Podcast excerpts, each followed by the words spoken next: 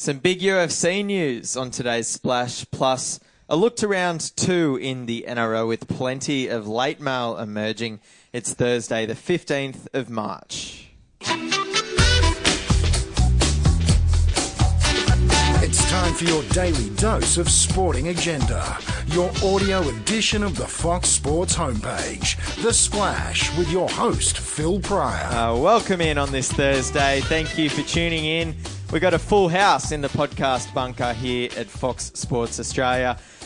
In the red corner, UFC presenter and analyst for Fox Sports, Brianna Holden. Welcome in, Brianna. Thank you for having me, Phil. And uh, Nathan Ryan to my right uh, of the Fox League uh, digital editorial team. Coming out of the blue corner, I look forward to watching Brianna Holden on Fox Sports News 500 every week, where she previews the latest UFC news with either Elvis Sinosic or uh, Richie Vass. Always was- good, good viewing. Phil. Richie this week, actually. Richie. Mm. So right, that was done to that one. today, and I believe you were uh, covering some some breaking news uh, as far as UFC in Australia is concerned, Bre. Yeah, it happened a few hours ago. We- We thought it, we thought it was going to happen for weeks, but it's been confirmed that uh, Rob Whittaker will be taking on Yoel Romero in Chicago in the end of June, which is Mm. Fantastic. And we'll uh, we'll get into that uh, in just a moment. First, some headlines, plus a reminder that Unibet's expert edge gives you the rugby league stats and insight you need to back more winners this NRL season. Not to mention offering up a stack of Unibet specials every round. Jump on the Unibet website and download the Unibet app.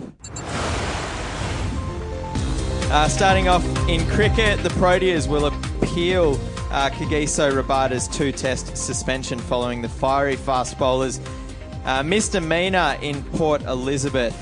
Uh, in NRL, Panthers recruit James Maloney revealed on TV program League Life that he has not spoken to Sharks coach Shane Flanagan since crossing over. An interesting one there. I might have to speak to Nath about that in a moment. Uh, and we've also got plenty of late mail news, which we'll be discussing shortly.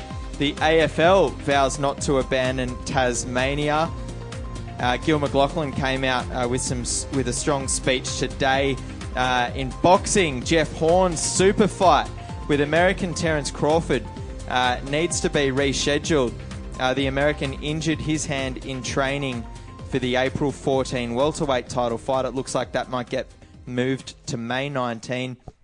And as we mentioned off the top, Aussie Rob Whittaker will return to the octagon in June, making his triumphant return from a nasty health issue that put his first middleweight title defense on hold.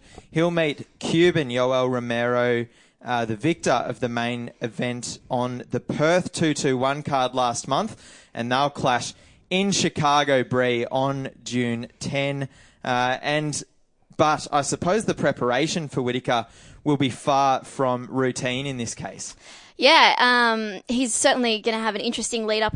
He's playing, uh, fighting rather, in the Commonwealth Games, so that will make things um, a little bit more difficult, I guess, probably because he's going to be focusing on one thing and he's got to change his focus um, around pretty quickly. But it, it's it's not exactly like he's going from uh, weightlifting to you know fighting. So a lot of it will probably. From rugby there. league to yeah. so there will be a lot of a lot of um, similar prep, but um, yeah, mentally he's, he's going to have a shorter sort of mental camp, I guess, which is always interesting as well. Um, Yeah, but yeah. true professional, he he's been thinking about this fight for a long time, so I imagine he knows exactly what he's going to get in there and do. Yeah. I, certainly hope that he's he's well across what Yoel Romero is going to bring because he he's a scary human. You look Yeah. past the fact that he's a mountain of muscle. He hits bloody hard. Like he's just an absolute beast. And my, my fear for Rob is as great a fighter as as he is. I think there's a real X factor about Yoel Romero. There's just that- something that you can't put your your hands on. And Yeah. uh, when when Rob won the title, it was it was an incredible victory. But I just fear that Yoel can just add add a little something extra that Rob probably hasn't experienced before. So I, I go into this fight genuinely worried for him. I, if I'm Rob Whittaker, I'm I'm probably easing back on the Commonwealth Games and, and looking at withdrawing because I, you know, I've won my UFC title. This is the first title defense. I want to give it give it every opportunity that I can. I'm genuinely concerned. I guess, I guess also to, to add to that, um, you know, obviously Romero, um, Romero Whittaker was, um, injured for most of his fight with Romero when he won the interim title. So there's, Yeah. there's that. If he can get it done, on one leg. basically, speak. yeah. So if he can get it done on one leg um, and get a, a decision win where he came here, he came towards the end of the fight so strong. Um, I think that that's always an advantage. But to your point, um, you've got adding to the fact that they've they've fought before and Rob's takedown defense was so impressive. It was, That's yeah. something that Romero is going to be focusing on and, and, and looking to make sure that he can eliminate that. Um, and it's it's always that there's not as much an element of surprise in Rob's strongest um, category against someone like Romero. So it's, it's, it is is massive ta- uh, test for Whittaker, but I I think he can get the job done. Whittaker was uh, quoted as saying, as this news came out, what better way to prepare for Romero uh, in in reference to the Commonwealth Games. Um, so I suppose uh, you know being able, being in peak wrestling condition will help him get over Romero. It, it plays in the in the tactics, but I think the size advantage he needs to be grappling with people Romero's build. Yeah. and Romero has a very unique build. That's where my idea of giving the, the Commonwealth Games a, a little brush to the side. You know, you, Romero's a, a very unique uh, you mean character. a unique build that stopped him from making weight uh, for the two two one fight with Luke Rockhold. This this is true, and it actually really got under my goat. Um, the fact that they were they were fighting for an interim title when um, when he didn't make weight, and, and obviously won, he didn't get the interim title. So he also got um, you know slashed his his purse as, as well. So there's punishment on, on that side, but he still has been rewarded with the title fight, and that that bothers me. Yeah, it's You bothered know, Luke, quite Luke a Rockhold did, did the right thing, did everything above board, lost the match, and now he goes back down the pecking order. yeah, yeah, yeah.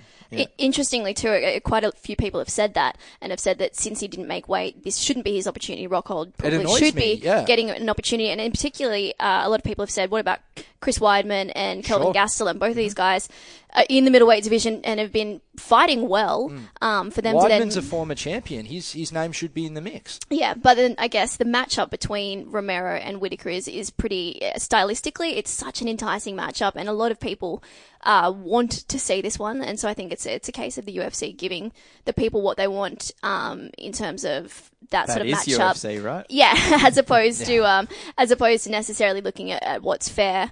Um, Hmm. We could but do an entire different podcast on rankings. And, yeah, exactly. But um, yeah, no, Rockhold himself in particular will be feeling very pissed off about um, this matchup. And and finally, before we switch over to some rugby league chat, uh, Ronda Rousey. That there was something in the in the news today about about her. Uh, I suppose officially. Uh, leaving the UFC, of course, with her uh, WWE commitments moving forward. yeah, exciting time for WWE. It's the uh, the boost in the arm that, that they've needed. Ronda's signed an exclusive deal, a, a, a couple of years What- commitment. Can I ask what kind of money are we looking at for, for this deal? So I'm uh, As a I'm full time, It, um, it is a full time deal. So I'm heading to New Orleans in three weeks as, as part of uh, WrestleMania, going over for, for Fox Sports. How'd you get that gig? WWE and I have a have a long, uh, healthy relationship that I'm really enjoying at the moment. so uh, that's one of the questions that I, I plan on getting answered, whether that's with Ronda herself or WWE officials. I dare say we're looking at that million dollar vicinity. She will be the highest paid female talent that the WWE has. Um, but I th- I but I'm looking I for thought- specifics. Yeah, well, I thought we're looking at much more than a million, considering what she's going to be bringing the, in the company in the next couple of years. I would have thought. Yeah, definitely. And she's also come out and said that, that that's it. Like the the likelihood of her returning to the UFC is pretty much zero now. Yeah, yeah. Um, that she's fully committed to, to doing the WWE thing. Yeah. Um, and as you said, she's such a massive draw card. Like she she made a lot of people into UFC fans. And who's to say that her her pulling capacity isn't going to do the exact same thing for WWE? I think that's that's the unknown. I, I'd be surprised if she's on much more than around that million dollar Okay. uh, a year Wow. mark. There'll there'll be uh, added incentives. She'll get um, commission for. Uh, t-shirt sales, any sort of merchandise. Uh, there'll be bonuses for if she headlines certain pay pay per views. Yeah, yeah. So her earning capacity is is quite broad. Uh, she also still has a number of movie projects that she's committed to. true. So Yeah. she will come and come and go uh, throughout the, the WWE sphere. But in terms of going back to the UFC, I don't see any point in her going back. She's achieved so much. Yeah, yeah. Two losses, all it would do another loss would completely damage her legacy. Yeah. From a WWE perspective, it would have been far more lucrative if she was still undefeated and left Oh, UFC at the course. top.